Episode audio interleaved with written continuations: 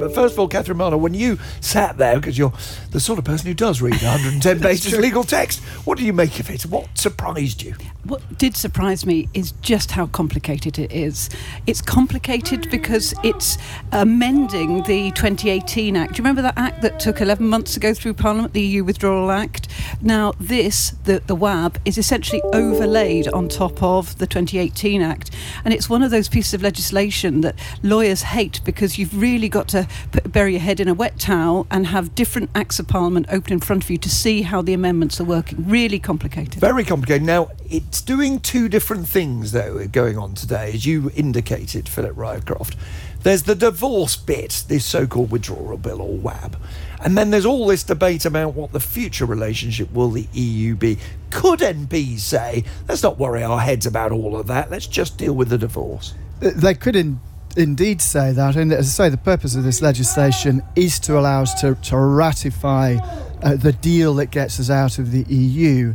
Uh, but a lot of MPs are concerned about the conditions under which we do that and wish to bind the government's hands in terms of the negotiation of that future relationship. We saw an example of the problems ministers have got into at this sort of speed. The man you would have been the top official for, the Brexit Secretary, Steve Barclay, was asked a question yesterday by a parliamentary committee Will there be customs checks for goods going from Northern Ireland to Great Britain? No, there won't, he said. And about half an hour later, presumably, when someone who would have been working for you had texted him, he had to then say, uh, When I said no, I really meant yes. Yes, so what he was talking about there was the uh, how the new deal with respect to the Northern Ireland border is going to work. That is ferociously complicated, and there's a lot of detail to work through there in order to get that right. But not not all of that is encompassed in this piece of legislation. That's a separate issue about how we manage that future relationship. Catherine. Yeah, absolutely. So what we're concentrating on in the WAB is the divorce, and what WAB. This, so you just to explain to me, is the shorthand for the bill. For, yeah. for the bill is uh, it's about the divorce, and the striking thing is not only is its complexity, but there's also an awful lot about devolution.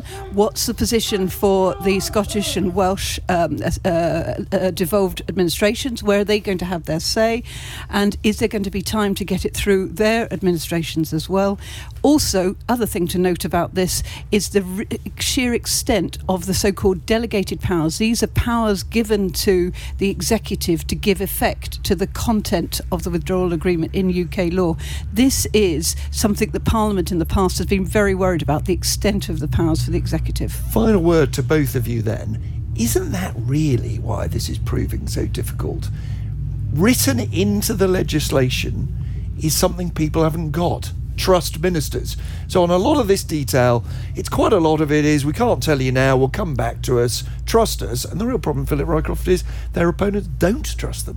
I think that's right. And clearly, the, the, the purpose of the bill to uh, get us out of the EU is relatively straightforward. It's all the wraparound of that uh, where, when, where other parliamentarians not giving uh, the government uh, that trust about how we negotiate our future relationship.